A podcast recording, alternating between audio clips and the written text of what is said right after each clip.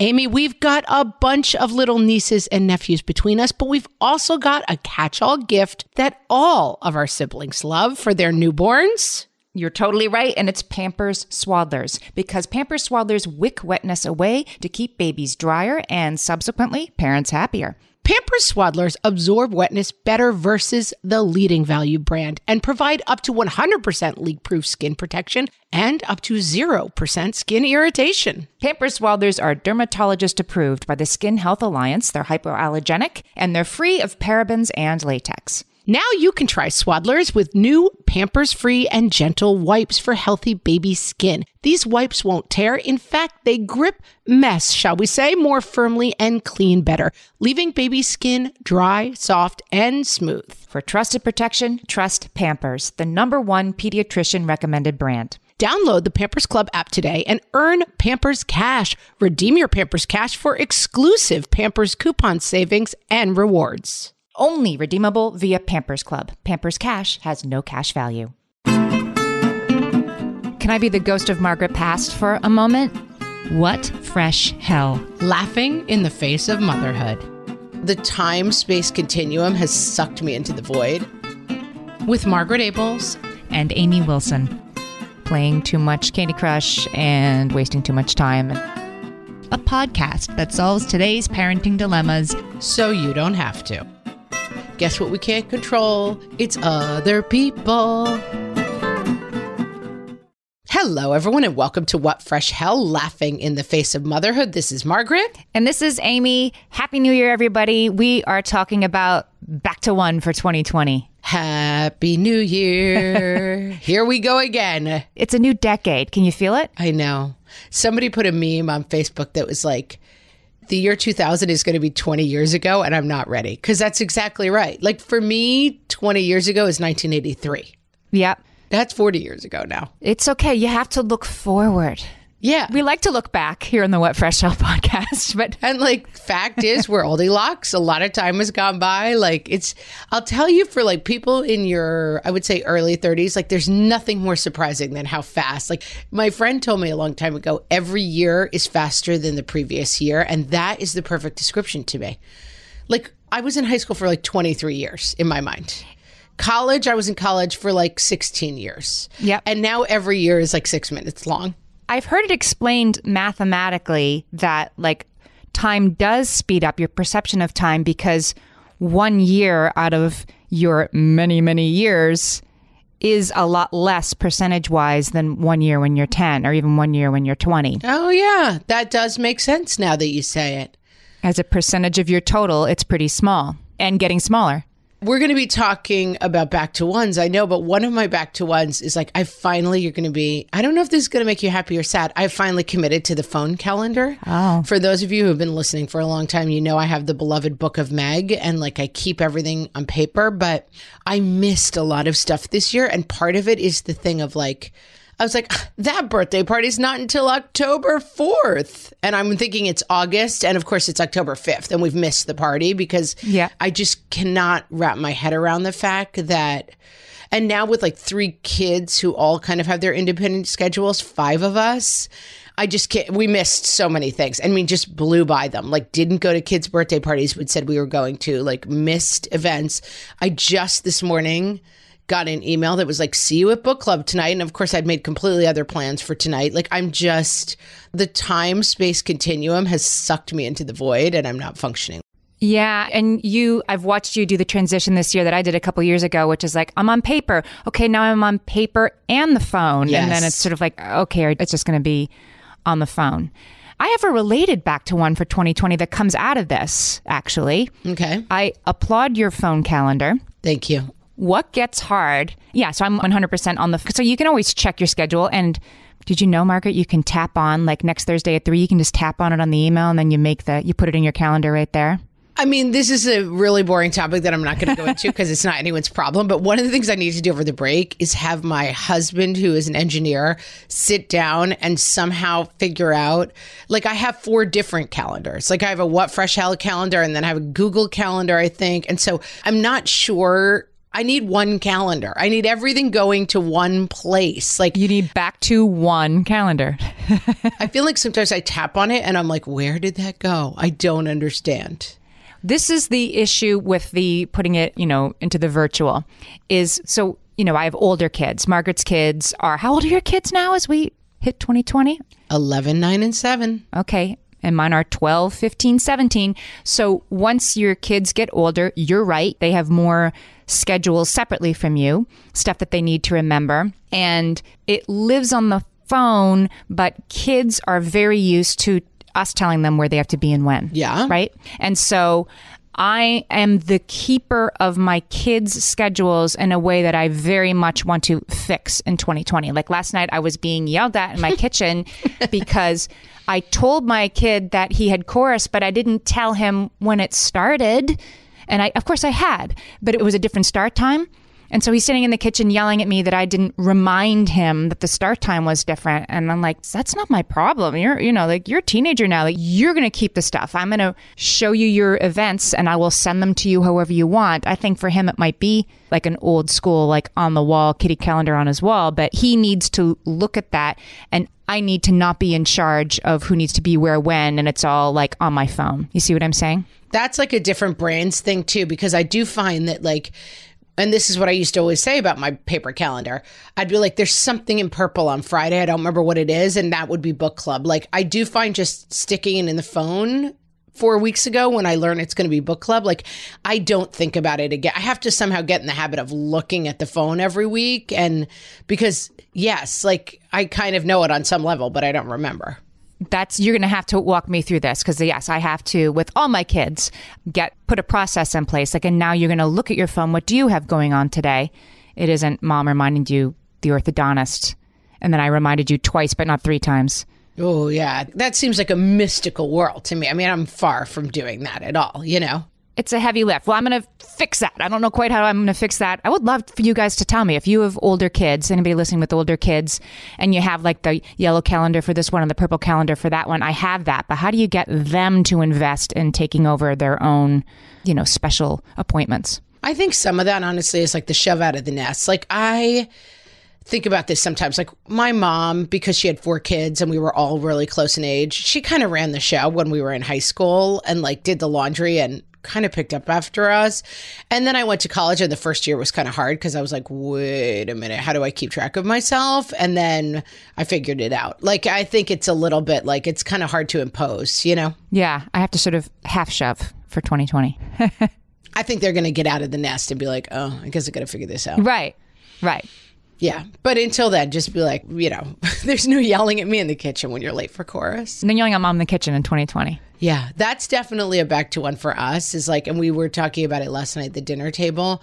My tween is like tweening it up. He is just tweentastic. And I find myself caught in a perpetual loop of like, don't talk to me like that. Don't talk to me. Like basically every single thing he says. And I honestly think that some of it is like he has a little trouble with tone of voice, which is a lifelong problem. Like, whatever, speaking too loudly, he struggles in this area.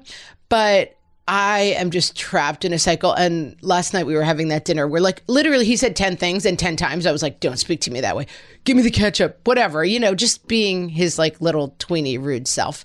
And then at night, we have the only bathtub is in my bathroom. So my husband and I were already like sitting in bed watching something on TV and he was taking a bath and he came out in his pajamas and he jumped in bed with us and we were just like making these stupid jokes and making up songs and like laughing and cuddling and like it's like, oh, more of this and less of the other. You know what I mean? Like, yes, it's important he speaks to us correctly, but like the balance of like, I only correct him is off right now. Yes. Like New Year's goal is like more time making up silly songs and cracking up. And listen, you know me, I'm holding the line. Like no one is going to speak to me. I'm not going to do errands for every single person in this house and buy their groceries and cook them dinners that I don't want to make. And like last night, because they like Benihana type hibachi, like I reverse engineered online the recipes for like Benihana and made them this nice dinner. And then I'm getting talked to rudely. It's not going to happen. It's not going to fly. Right. You are going to be like, thank you, mother, for this delicious meal if I have to drag it out of you.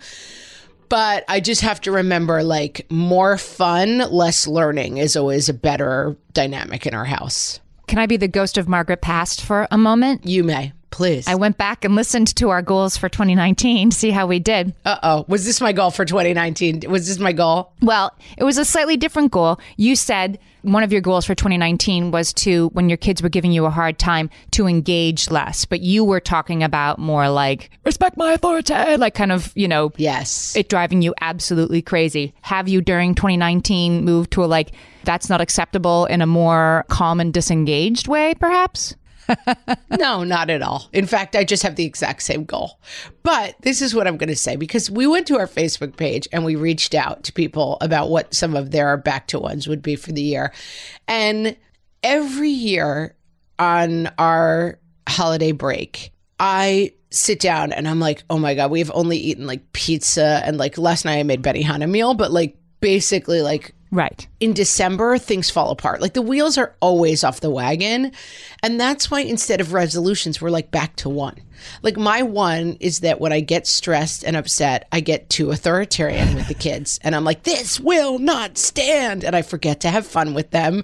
And I just become like the angry general of their lives. But like, and the eating goes wrong and i'm scrolling my phone too much instead of reading book. Like it all kind of and i really like i've said this before when we were talking about new year's i love a new year. Somebody said to me a long time ago i said to them in december like how's it going? And she said it's a good year for a new year. And i was like darn tootin' like i like to go back to one. I know that next year i'm going to be like amy i'm a little too authoritarian. I need to change that again. It's fine. Like it's not that I failed at my goal. It's that I know where my reset points are and I need to just return to them. And like that's the journey of life. That's exactly it. That these are resets. It's okay. You don't have to beat yourself up that you have the same goals every year. Everybody has the same goals every year. And then you just gently go reset and go back to the thing that you need to do. I like that because then, then you can throw away the like, oh, every year I say I'm going to read more. Right. It's worth saying every year.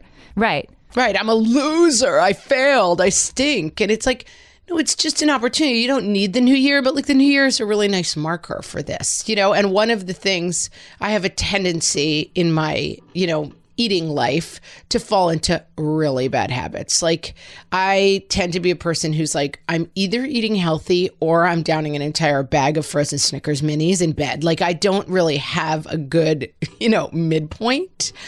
And what I realize in my adult life is that my weight varies by 20 pounds at any given time. And you know what?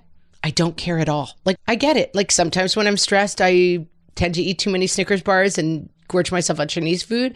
And then when things are going well, like I know what healthy eating is. I return to it. I go back to one. But do I really care where I fall in that 20 pound range? I don't. Well, it can be maybe about like when you eat better, you feel better, you sleep better, instead of when you deny yourself everything, you fit into the pants that you bought 10 years ago that have never really fit you, right? I mean, that's Right, but I just think like I've reset my thinking to being like, it's not a goal. It's just a long, winding pathway that will always have these turns on it. Mm-hmm. Like it's always going to have me like falling into bad habits of like reading Twitter in bed for two hours instead of a novel. And then I'm going to like be like, oh, that's right. I can go back to one on this. it's a course correction. I can put a stack of books next to my bed, but it's not like from now on I'm a person who reads books. It's I'm always on this journey of like falling in and out of like better habits and worse habits and like when I fall into bad habits, I know where my one is and I have somewhere to go back to. And that to me is much mentally better than like, well, I guess I failed at my diet. I guess I'm just a loser. Like I've really rid my mind of that whole line of thinking. Oh, I'm still working on that, but I do think that the time that you waste sort of in self-flagellation before you get back to it, like that's just wasted time that you could be reading a book, right? Instead of engaging with how you failed in the past year, it's just time to start over. Right. And I mean, I say I've rid myself of it. Like, I don't ever think, like, I don't always be like, well, but I just think in my Oldiluxness, I've come to understand, like, this is more peaks and valleys. It's never going to be a straight line of, like, I'm now a healthy eater. A lot of our listeners on Facebook told us that better eating and better meal planning specifically was a goal to get back to one with in 2020. Rosie says she's going to make healthier choices for her family. You go, Rosie. And she includes on that menu, time outdoors, screen time, etc., all of which are the, are complete ongoing goals for both of us. We both talked about in 2019 about we were planning to spend more time outside even when it was cold. Yeah. And I feel like I totally forgot that I said that, but I actually put that in place. And how it happened was we have a dog, Marshmallow. Oh, Marshy. Everyone knows Marshy. We live in New York City, so we don't have a yard. So, you know, many people in New York City have somebody come and walk the dog at some point during the day, also so the dog's not alone all day. This fall, our dog walker moved on, and we were like, you know what, we don't need a dog walker. I'll do it. So I walk my daughter to school almost a mile with a dog and then walk the dog back home. So I'm outside in all kinds of weather walking two miles first thing in the morning with the dog who is i mean talk about being in the moment right like she's got like things to sniff and things to investigate and it'll take as long as it takes and it has been such a good i would dread it and i did dread it for about two days and then i realized it was a totally peaceful way to start my day and i kind of love it And there's probably some days you still dread it, right? Like it's not like, oh, I now am a happy person. Yeah. Like, Well, if it's pouring rain, I don't take her. Yeah, i if it's horrible, we just don't do it. But yeah, and if I have to be somewhere by like 8:30, then I don't do it. But doing it in the morning and then also letting it take 10 minutes longer than it would if I was walking in my New York way as quickly as I could back home. right, right. Guess what? Like the world continues to revolve and somehow I get the same amount done and it's okay to linger and let her, you know, look at a bush for a while. This is shocking news, Amy. Shocking news. Yeah. Forced lingering. It was good for me in 2019. We have more about this after the break. Margaret, I've got a go to baby shower gift that I give whenever there's another newborn in my life. Can you guess what it is? Amy, three guesses. First two don't count. It's Pampers Swaddlers. Exactly. Pampers Swaddlers keep baby's skin dry, happy, and healthy. Pampers Swaddlers absorb wetness better than the leading value brand and provide up to 100% leak proof skin protection and up to 0% skin irritation. Pampers Swaddlers are dermatologist approved by the Skin Health Alliance, hypoallergenic, and free of parabens and latex. Try Swaddlers with new Pampers Free and Gentle wipes for healthy baby skin. These wipes are five times stronger, gripping mess more firmly, shall we say, and making diaper changes a breeze. For trusted protection, trust Pampers, the number one pediatrician recommended brand. Download the Pampers Club app today and earn Pampers Cash. Then redeem your Pampers Cash for exclusive Pampers coupon savings and rewards. Only redeemable via Pampers Club. Pampers Cash has no cash value. Amy, you know me well enough to know that my daily power breakfast is toast with peanut butter on top. Toast with peanut butter. It's also, by the way, one of my favorite power breakfasts. So we agree on that thing. We were recently together and we shared some toast with peanut butter. And I'm going to tell you, we used Hero bread. It adds even more protein and fiber to that combo without adding any more sugar. Hero Bread has remade the carby, empty calorie bread products into versions that include no net carbs, zero gram sugar, and fewer calories, plus more protein and fiber, while still being super fluffy and delicious. I was not sure that that particular combination was going to be possible, but Hero Bread has figured it out. Yeah, this is one I'm glad they let us try. It's like it really tastes good. I've been trying to add more protein to my diet, and I would have thought that a hamburger rolls was not the place to do that, Amy. but all of Hero Bread's products, from rolls to tortillas to croissants, we please, offer protein and fiber, zero to one grams of net carbs, and zero grams of sugar. Start your Hero Bread bundle on their website and get 10% off your order. Go to hero.co and use the code motherhood at checkout. I like this bread, people. It's H E R O dot C O and code motherhood for 10% off your order of Hero Bread. Yeah, I had a similar goal to get out. And one of the things I've realized is like, I'd gotten very like, when it's cold, I have to park the car really close and do everything to stay out of the weather. And I do think that that conversation and generally just trying to accept that I live somewhere cold and that's not something to be completely dreaded all the time. I also I was in Los Angeles for 15 years. And so when I moved back east, I was genuinely frightened of the cold. I was like, I don't want to do it. I'm scared to be so cold. And it's again, it's like we talk about like annoying kid games or like listening to their stories or whatever it is that you're like holding things away from you because you think they're terrible is often much worse than just being like, I'm going to give into this and see if it's okay. And usually it's fine. I just saw on Twitter this week somebody said, I actually put it on our at WFH podcast page. Somebody was like, the thing I've been putting off for three months just took me 11 minutes, a memoir. Oh. that is exactly it. I mean, my husband is, this is his Achilles heel, is like, both, I'm going to avoid this thing because it's going to be bad. And then that going on forever. And then the flip side for him is like, I didn't get you anything for your birthday because I made amazing plans about how I was going to parachute into the backyard, like wearing a diamond encrusted suit, like singing your favorite song. And it's like, wait, it's like things get too big in his head and then it paralyzes him. Mm-hmm. And you know, he's gotten better at that, but like it's everybody has their kind of, oh no, this is my thing. And like I put on Facebook, happy five year anniversary to the frames that have been sitting on our bedroom floor waiting to be hung. And it's like, yeah, exactly. And they're still there, right? Because mine are still, oh, mine are still there. I have a pile on the washing machine. Someday. on the washing machine, because I live in an apartment. That's where I have room to put them. Someday they're going to be hung. I mean, apartment living, the good thing is like there is a certain breaking point where like there's no more room. I purge all the time because I don't really have a choice. And purging, come to speak of it, is something big on the back to one list decluttering for 2020. Katie says, purging for 2020, that might be the nesting talking. Katie sounds. Oh, yeah. When I was nesting, in case anyone doesn't know, is like that period when you're pregnant and like you suddenly start baking like a lunatic and throwing out all your things. That's, oh, I'm labeling everything.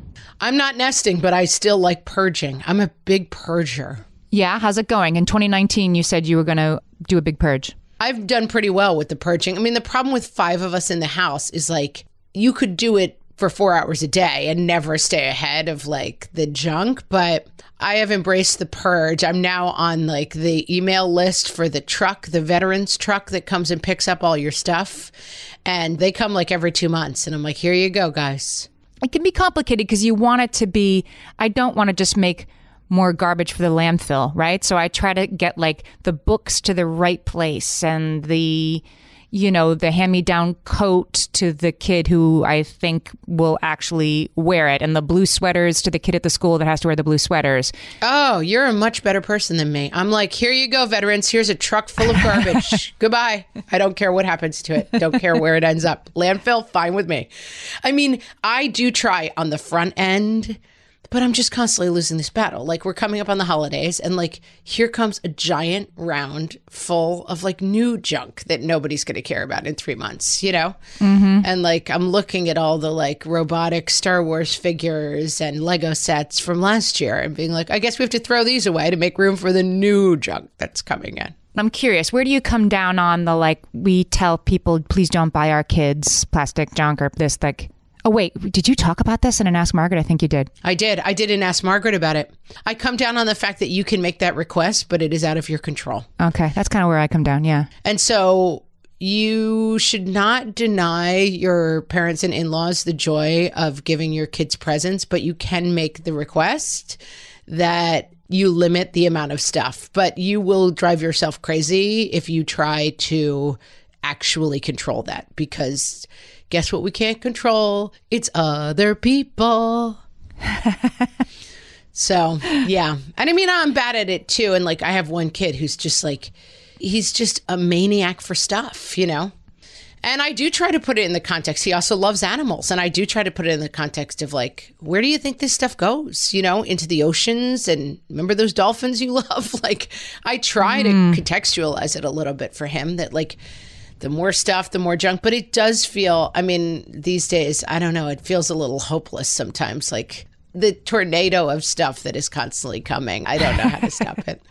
Kimberly wants to know how she should get rid of baby clothes that her baby is outgrowing so fast without being sad. This was her decluttering. Oh, Kimberly, I have nothing for you. I have nothing for you. I mean, I mean, keep one or two things, right? I have a teeny tiny sweater that my 17 year old once fit into, but I don't have eight. I have the coming home. Ho- I have zero. I don't know. That doesn't speak to me. But I know people say if you're looking for like, how do you deal with the sentimentality around children? Like, you're knocking at the wrong door with me. I'm like, throw it out. I don't ever want to see it again. Yeah, you can. What gets exhausting about it is when you have to sort of engage with each thing. I mean, take pictures. You know what? I have a big Tupperware container like behind a sliding door in my bedroom, kind of out of sight and it's just they always be purging. Like stuff goes into it. Just this morning, I was like, this necklace and bracelet set, I don't wear it. Like somebody might want it. I'm going to put it in a little bag and toss it in the Tupperware. And then as soon as it's full, I take it to the thrift shop. Oh, that's a good idea. Instead of like today, I will like always be purging. That's what I do. Well, I try to do this by having a giveaway bag next to the laundry because my daughter, especially, we have a lot of girls in the family. She gets a ton of hand me downs. I mean, she has enough outfits to change her clothes twice a day, every day for a year. I mean, it's just insane because, and it's all hand me downs, but mm-hmm. I have to get rid of, and like they're all cute. That's the problem. It's like, oh, but she looks so adorable in this like t shirt that says Twizzlers on it. Like, I don't care I have to fight the like, I tend to be on one end of the curve on this. Like I'm like, kids adorable thing that they made in kindergarten, throw it in the fire. Like I don't get sentimental about it, but I'm a big purger but I'm still drowning in stuff. I try to tell my husband, who can get very sentimental about stuff, like he will purge and he likes having done so, but he deeply engages with each, you know, Phi Beta Kappa yes. 1996. My husband as well. T shirt, you know, and even nicer stuff. He's like, oh, like, you know, a suit that he bought that doesn't really fit him right or whatever. I'm like, you don't wear it. And here's the thing there's somebody out there who really needs that suit. Like, give it away, that the stuff can be better used. My husband's big on the like, I think I may have used this example before, but like used to teach eighth grade 30 years ago now, 20 years ago. And like, it's like a poster that all the eighth graders that he taught, you know, and I'm like, I get it, but take a picture of it because what role is this going to serve in our long term lives? You know what I mean? Like, and I think he hid that away from me. I think it's still downstairs in the basement. I have a poster like that. Yeah, that are like, yeah, I have it shoved in our storage bin. But I'm just like, you have kids now who are going to make you new things. I don't know. I'm not, I have to be a little careful because I take too hard a line on it sometimes, I think. But I'm just like, could this be used by someone else? Let me give it to someone who will enjoy it because right now it is not bringing me joy every time I open the closet and I see it. Amy, not me, says that in 2020, she is going to embrace not fear of letting go of things, which I think is kind of what we're saying. Amy, I have some to give you. I'm ready to hand some over. I have none of that fear. She's going to get rid of clothes that don't fit. I've started doing that. Like, I do have my sort of aspirational pants, you know, and like, it's okay. Yeah. Those are 10 years old, those pants, or that dress you bought a long time ago and probably shouldn't have, and bid it farewell because it's just a little dose of feel bad every time you look at it. It's better to say goodbye. Yeah, those are hard. And some of them, like, I have two dresses. I have a dress I wore to my rehearsal dinner and a dress that, like, was my go to dress for years. It's like a red strapless dress and it's got like tulle panels all the way down it. So it's like, looks like flapper style, but instead of strings, it's like little sheets of tulle. And it's so cool. And those two, one thing I do regret is like, my mom was an amazing dresser and, I see some of the outfits in like home movies. I'm like, where is that? And she got rid of everything. So I'm going to keep those two in case my mm-hmm. daughter wants them someday because they're amazing. But but keeping two things makes them mean more than keeping 20. Yeah. And I think maybe that's the tip for like the baby clothes, like you said. It's like pick two of your favorites and then just get rid of the rest. Like you have pictures of your kids in those outfits. Like I think the test is like, can I engage with this again in a meaningful way? And it's like, if the answer is no, I say get rid of it. I want to move on to what Jennifer says she's going to do for 2020 because this is, I mean, talk about a reset. Jennifer says she's going to read actual books instead of starting to read on her device, then somehow ending up scrolling Instagram. That's so me. Every year. This has been on our list. I know both of us have had this before. Every single person in the world, probably, that has a phone has this problem. I have a Kindle, which I like a lot. And I do like it because it only is books. Yeah, I have a Dum Dum Kindle. I don't have the kind of Kindle that does other things. It's like only a book. I still like the book. I mean, I have gotten a Kindle. I'm going on a trip today, actually, for the weekend. I'm going to take my Kindle with me. But in general, like, I like pages. I think it's just because I spend so much time on my laptop and on my phone. I want a book or a magazine to feel like another sort of event. And and My Kindle has that. It's like the fake ink thing. It doesn't light up. It's like a book. it works for you, huh? It kind of works for me. If people give me a book, I'm like, is this 1902? Why are you giving me this? It's a you like I can't stand books.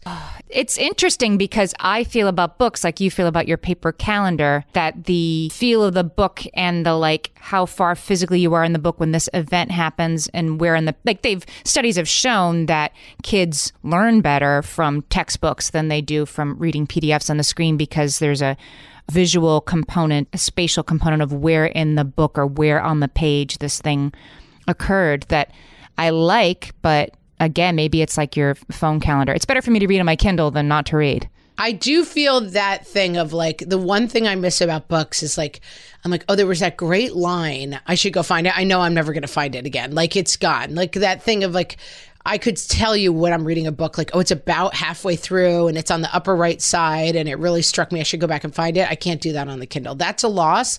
But if you gave me a book, I would just buy the book on my Kindle. Like, I don't want anything to do with a book anymore. I'm done. The other Jennifer says she will not scroll on her phone for 10, that is 20 plus minutes before getting out of bed in the morning. I mean, I'm doing this. Like, it's bad. I think I need to take some, I have some social media off my phone and I might need to take more of it off my phone so that I can not immediately, like, why am I doing this before my feet hit the floor? I have had this goal many times, and we were just, Amy and I were recently at a women's conference, and I was talking to the women about like not doing this, and okay, I have to get this out of my life. And I think I have decided for myself that this is not a reasonable goal, that I don't really want to do it, Right. that I am trying to like lean towards the Kindle and stuff, but I think I have come to associate that hour in bed checking Twitter as a very relaxing time that I don't want to sacrifice. Like I have tried so many times to do this and there's something in it that is not achievable for me. I think I'm taking it off my goal list. You know what helped me sort of focus on it again? Like, yes, I want to do this. Just this morning, I added a book to my Amazon wish list. And here's what I love about the Kindle you can, if I hear of a book I like, I look it up right then on my phone. I go to the Amazon page and I send a free sample to my Kindle. You can send a free first chapter of almost any book to your Kindle. And so I have like 20 of those. And then I read the first chapter. And if I like it, I buy the book. But I was looking at this, of course, like the books I want to read spool out far more quickly than I read them. And I looked at this wish list I have on Amazon of like hundreds of books that sound good to me and that I'd like to read. And I looked at it like, I think it made me excited to read. Like, wow, Oh, these books good. look more interesting to me than 10 more minutes of social media. And what if I look at this list every time I go to look at the social media thing and get excited? That would help. I have another take on this and we're going to get to it right after this. Margaret, I've been at the research again, looking into metabolic health and more importantly, metabolic flexibility, which turns out is the key to improved energy levels, better sleep, better fitness, all the things. And I found out about all this because we got a chance to try Lumen, the first handheld device that helps you manage your metabolic health. Lumen works when you breathe into it. If you do that first thing in the morning or after a workout, Lumen measures your metabolism by measuring the amount of carbon dioxide in your breath. It's science, people. That lets you see exactly what's going on in your body in real time. Then you use Lumen's app to get tailored guidance to improve your sleep, your nutrition, even stress management. If you're interested in figuring out the effects of different sorts of foods on your body, Lumen is a really cool way to see what's actually happening as your body burns different fuel sources. If you want to take the next step in improving your health, go to lumen.me and use fresh to get $100 off your lumen. That is L U M E N dot M E. Lumen dot me and use the code FRESH at checkout for $100 off. Thank you, Lumen, for sponsoring this episode. Hey there, I'm Debbie Reber, the founder of Tilt Parenting and the author of the book Differently Wired. The mission of Tilt is to change the way neurodivergence, whether that's having a learning disability, having ADHD, being gifted, autistic, or some combination of all of the above, is perceived and experienced so differently wired kids and the parents like us raising them can truly thrive. On the Tilt Parenting podcast, I get to talk with authors, therapists, educators, and parenting experts who are committed to this mission. I ask the questions my listeners are most curious about when it comes to supporting our kids. And in turn, my guests share strategies for challenges out of the box ideas for navigating school, best practices for therapies, tips for advocating, and so many thoughtful insights on what it really takes to help our kids grow up feeling seen and respected so they can create awesome lives for themselves. I know that raising a differently wired kid can feel overwhelming and isolating, but I promise you, you are not alone, and it can feel so much better. If you're on this parenting journey, come listen to Tilt Parenting. Together, we can shift this paradigm and show up for our exceptional kids with hope, possibility, and joy. So, what do people do at New Year's? Well, they go and see a giant fireworks show, or is that the 4th of July? Have you ever heard of the term resolutions? Yep. What is a New Year's resolution? Like in the new year, you try to change something about yourself. On the podcast, we call that going back to one. Oh. A couple of years ago, I interviewed you for the podcast, and you had some suggestions about what my New Year's resolutions should be. Do you remember that? No? What do you think you suggested? Um, I don't know. One thing you suggested is that I could do a little less yelling. Oh, yeah. Do you think I got better at that? mm, kinda. I mean, that's why we call it back to one because you can't be perfect. It's not a straight line. You always have to try it again. So, do you think I should try that one again? Definitely. Okay, what else should I try to get better at in the new year? To do more of the dollhouse? Okay, play more often with the dollhouse and finish. We're decorating a dollhouse, guys, and it's. I got really enthusiastic, right? And I did two rooms perfectly, crown molding, wallpaper, everything, and I kind of lost my mojo. Yeah. Uh, what's one more thing mom could do better in the new year? Something to do with Avril. The cat? What do I need to do with the cat? Be nicer to her? Um, sure. I feel like the cat and I have an understanding. We're not friends, but we tolerate each other, and that's how it's going to stay. Okay. What's one thing you could do better in the new year? No more baby voice. Oh, no more baby voice would be a really good back to one. Let, it, let everyone hear your baby voice. I want squeams. Yeah, that would be good to lose in the new year. I'm going to agree with you there. Well, I hope you have a very happy new year. Thanks. You too, Mommy. Love you. I love you too. I think that might have been baby voice.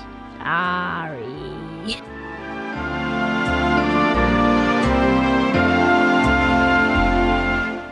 I feel like I need a good, and I'll put it up on the What Fresh Hell podcast group, a good book list. Like I have the opposite problem. I feel like if I have a good go to book, and right now in my life, I am at a very specific level of books. I used to read constantly and I read everything. And right now, like, I don't know, I'm in a fragile place, Amy. I don't want like heavy books. I don't want books about how the Amazon is burning down and we're all going to our doom. Like, I just want like, slightly highbrow, like thrilling books that are fun to read. That's all I want right now. So I need some books like that. Zoya just yesterday on our Facebook group, she's one of our listeners. She said, "Don't you guys have in one place all the books that you recommend on the show?" Uh, I'm like, "That's a great idea." So we'll set that up in 2020. I mean, we should definitely go in the group where all of you can recommend books to us and to one another. But I'm also going to set up in 2020 a page where you can see all the books we talk about on the show that either one of us really like when you're looking for books because again it does you look at that it makes me hungry to read instead of hungry to go on social media Yeah, that's what I need. I just always need an on deck book. And I just had a list of like 10 books and I kind of got to the end of it. And I'm book cranky right now for some reason. Like I start a lot of books and I'm like, ah, I don't care about these people and their problems. Like I just, I need, and I'm about to go on a two week vacation and my kids are the age now where they can play and I can read a book. And like that's, I'm really looking forward to it. So I need some good recommendations. Natalia, I love this reset for 2020. She says she's going to make time to do art every day. She's an artist who is mommying full time at the moment. Make time to do art every day, even if that means five minutes. Yeah, those kind of, and again, I like that she's setting like a realistic goal. You know, she's not like, Right. I'm going to paint a great painting and make sure it gets hung in the Met. Like, it's fine. It's, I'm going to do art for five minutes a day. Like, that's a wonderful kind of a goal because we talk a lot about, you know, secondary expectations and like, I'm going to write something and it's going to get published and I'm going to make money and I'm going to get this thing I want and I'm going to get us out of debt. Like, just have the expectation of like, I want to get back to my writing, so I'm going to write for 10 minutes a day. Like, you don't have to attach like all this stuff that's going to come from it because it tends to like rob the joy out of it because you go like, oh, of the other stuff is happening, so I'm going to stop doing art, stop writing.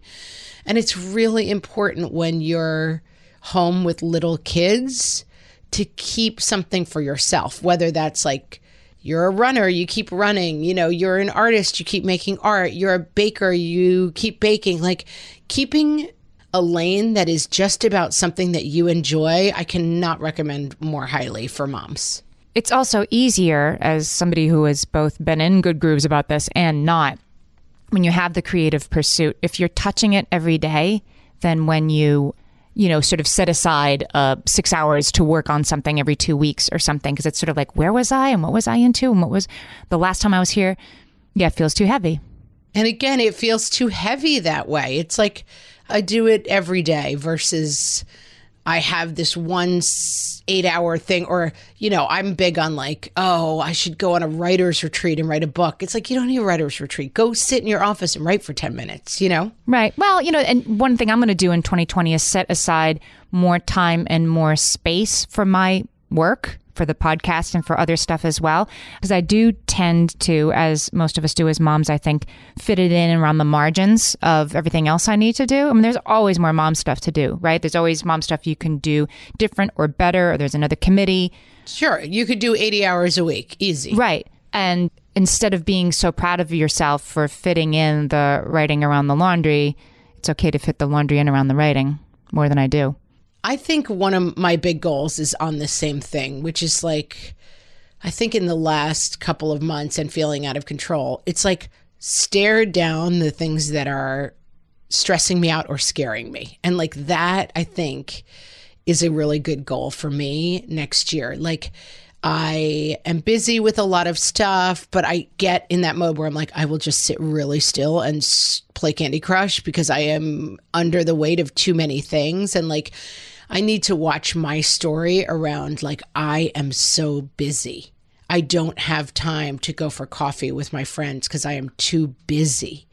I don't have time to go for a walk in the woods because I have too much to do. But I do manage to find a couple of hours in the day to like lay completely still. You know, like I have to just reset my mindset around like I have chosen to do some things. I have enough time to do them, but busy is not interesting. Being busy is not a lifestyle choice. Like, I need to segment my day, get to the things I need to get to.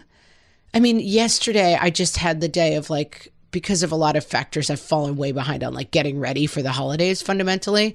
And I was like, I'm doomed. There's no time.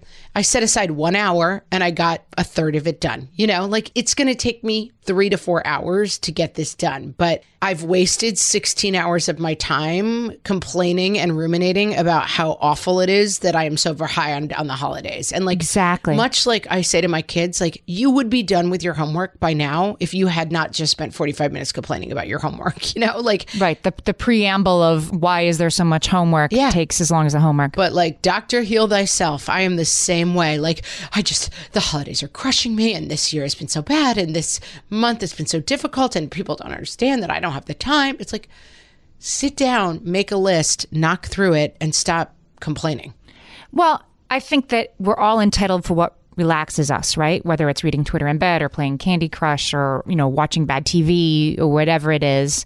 I think it's worth considering like are the things that you're using to recharge yourself the most recharging? And I don't mean what the world thinks should be recharging, but like actually recharging. I'm not sure that all the time I spend reading Twitter before bed actually recharges me. It makes me feel in the know. It makes me feel up to date.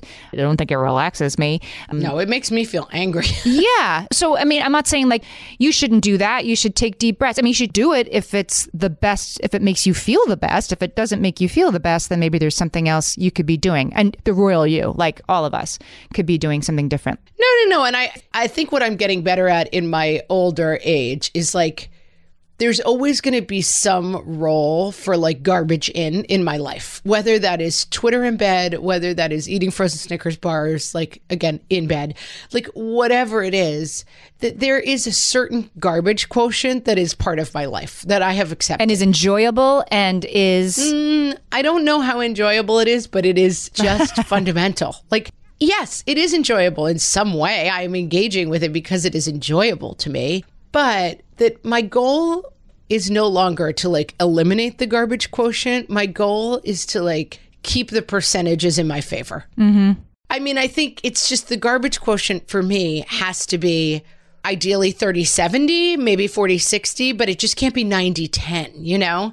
And that it's more, I just think it's more about balance for me than it is about. I am never going to engage with this behavior again. And that's how I've come out on the Twitter in bed that sometimes after a bad day, like sitting with my garbage makes me happy in a way that is maybe not right, but is probably okay. I tried a little back to one this morning. I had my phone right next to my bed. And yes, I should get an alarm clock, but I also like the white noise machine. And I also do this. You know, it's like the phones are just such magical things. So, as you say, like maybe the back to one of not having my phone in my bedroom, I don't, maybe that's not going to happen right now. I'm not gonna. That's what I think I've come to. Is like I'm always like we have to leave our phones out of the bedroom. That's the goal. We would all be better off. And when I talk to like you know successful self-actualized women, that's what they do. And I'm like, I need to be them. I, it turns out I don't need to be them. I need to just control it. If I'm scrolling my phone for an hour in the morning, I should stop that. yeah. But if I'm scrolling it for 15 minutes, I'm not going to be perfect. So here's what I did this morning. I got my phone out and I have a meditation app and I lay in bed. You're supposed to be sitting or standing. They said, I'm like, I'm going to lie here in my bed. But I did meditation before I got out of bed instead of looking at anything, including emails, and then got up and was with the kids and it was nice. It's not because it's better. It's because like I feel more relaxed this morning. Yeah. It reminds me of like we did a screen free week and like it reminds me of that. Like the goal is not to live without screens in your life. The goal is to see like oh yeah, there's a lot of benefits to not being so reliant on screens. So let's continually try to keep our goal to limit our screen use so that we can enjoy all the things that happen when we don't use screens so much. I want to get to what Katie said because I think this is a good back to one, no matter how old your kids are. She said, I'm going to try to come up with a bigger kid version of the floor time that works so well when kids are preschoolers. In other words, you spend 10 to 15 minutes in a child led one on one activity to give little kids the control they're seeking elsewhere in all the wrong ways. You and I always say, like, do that and then you can make dinner and it's fine. But, you know, pay half attention and they're going to be cranky all afternoon. So Katie's saying, find that with your older kids. I totally agree. It's worthwhile and it makes them less cranky at you, low grade, irritable the rest of the time if you can engage with it. It's just finding the thing is harder. it's just such a great like mothering lesson that thing of like super engaging for a short period of time buys you more time than spending the entire day be like later later later later I was at breakfast. I went out to breakfast with my daughter recently and I took her to like an exercise class with me. It was fun. And then we went to breakfast afterwards and I sat down and I pull up my phone, of course, to like say to my husband, like, we'll be after this, we're going to stop here and then we're going to do this. And, you know, like managing the family day from afar.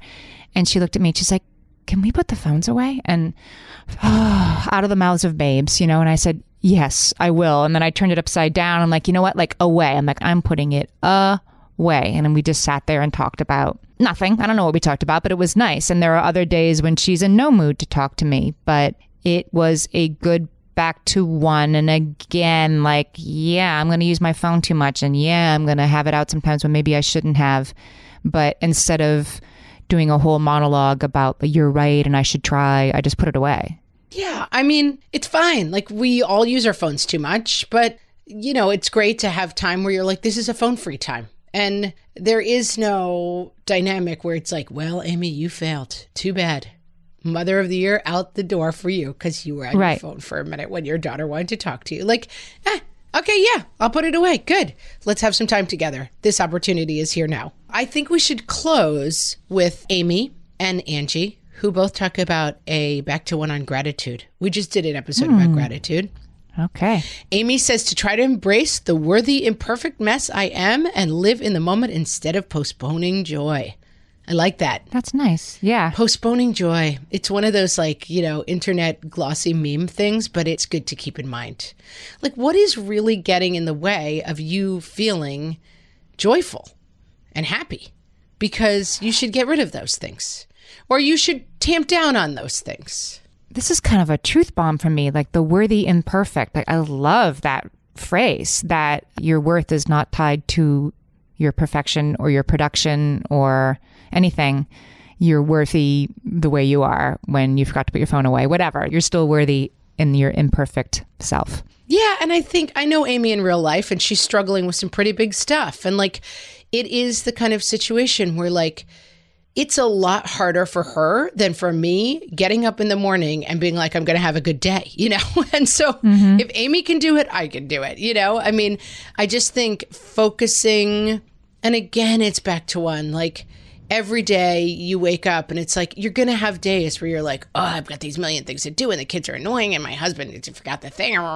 You're not gonna every day be like, I am an imperfect mess and I will embrace myself so as not to postpone joy. Like, not a realistic goal, but just a nice reset on like, hey, again, as we get older, you kind of start to see the thing of like, things happen. You might not want to decide to be joyful next year. Like, do it now, you know? Yeah. And I think it's just, again, that's the heart of everything. That's the heart of me, like yelling at my kid to respect me versus like tickling him in bed and making up funny songs. Like, more of one than the other. None of either, but more of one than the other.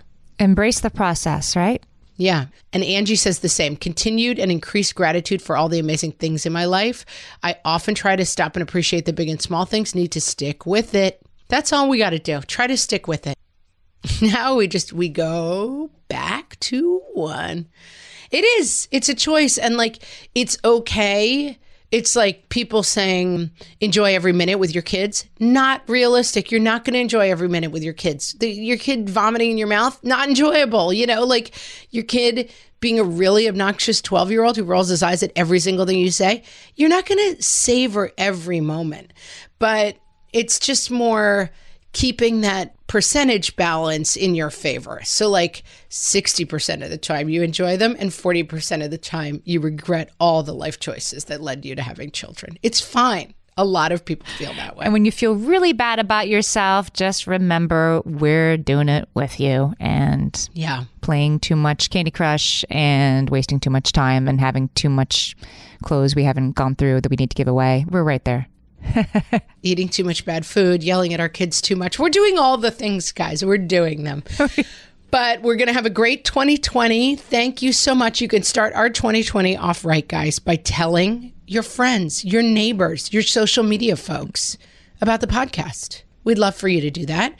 We also want you to come to our Facebook page and engage with us and engage with the group and talk to everyone there. That's facebook.com forward slash what fresh hell cast. And you can find our group from there. And we're also on Instagram at What Fresh Hellcast and on Twitter at WFH Podcast. As always, you can find show notes and everything else about the show on our website, whatfreshhellpodcast.com. Guys, Happy New Year and we will talk to you next week and through all of 2020.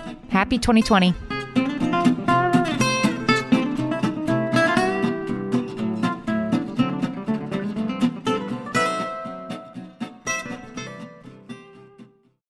Well, hey there, busy mama. Are you looking for ways to make your life easier, your home less chaotic, and at the same time add more joy to your life? My name is Deanna Yates, and I'm the host of Wanna Be Clutter Free a podcast all about letting go of the stuff we don't need in our lives so that we can focus on what truly matters. Don't worry, I'm not going to tell you to throw it all away or make you feel guilty about keeping something you love, no matter how many other people don't quite understand it. But I will give you practical and, more importantly, actionable advice so that you can make progress right away. And you won't just hear it from me, there are amazing guests too. It's like having your bestie in your pocket telling you it's okay to let go of the things that are not serving you and your family in a totally non judgmental way. So join me over on the podcast where we can work on progress over perfection for those of us that want to be clutter free. Hi there, I'm Andrea Owen, self help author with 19 translations of my books, global keynote speaker, and life coach. My podcast, Make Some Noise, has been serving up self help in a simple to digest way for the last decade. The topics brought in each episode are practical and easy to implement around topics such as working through fears that keep you stuck, different modalities of therapy, managing your negative self talk, and more. We bring you guest experts, solo episodes, and I even coach listeners on the air around relatable struggles. I also do my best to weave my sense of humor into some heavy topics because let's face it, life can be pretty hard and it's so much better when we can have some fun while walking through our challenges. Whether you're seasoned in personal development or just starting out, Make Some Noise podcast will help you become the best version of yourself, the person you're proud of when you look in the mirror and show up in your life. Simply search Make Some Noise with Andrea Owen wherever you listen to your podcasts.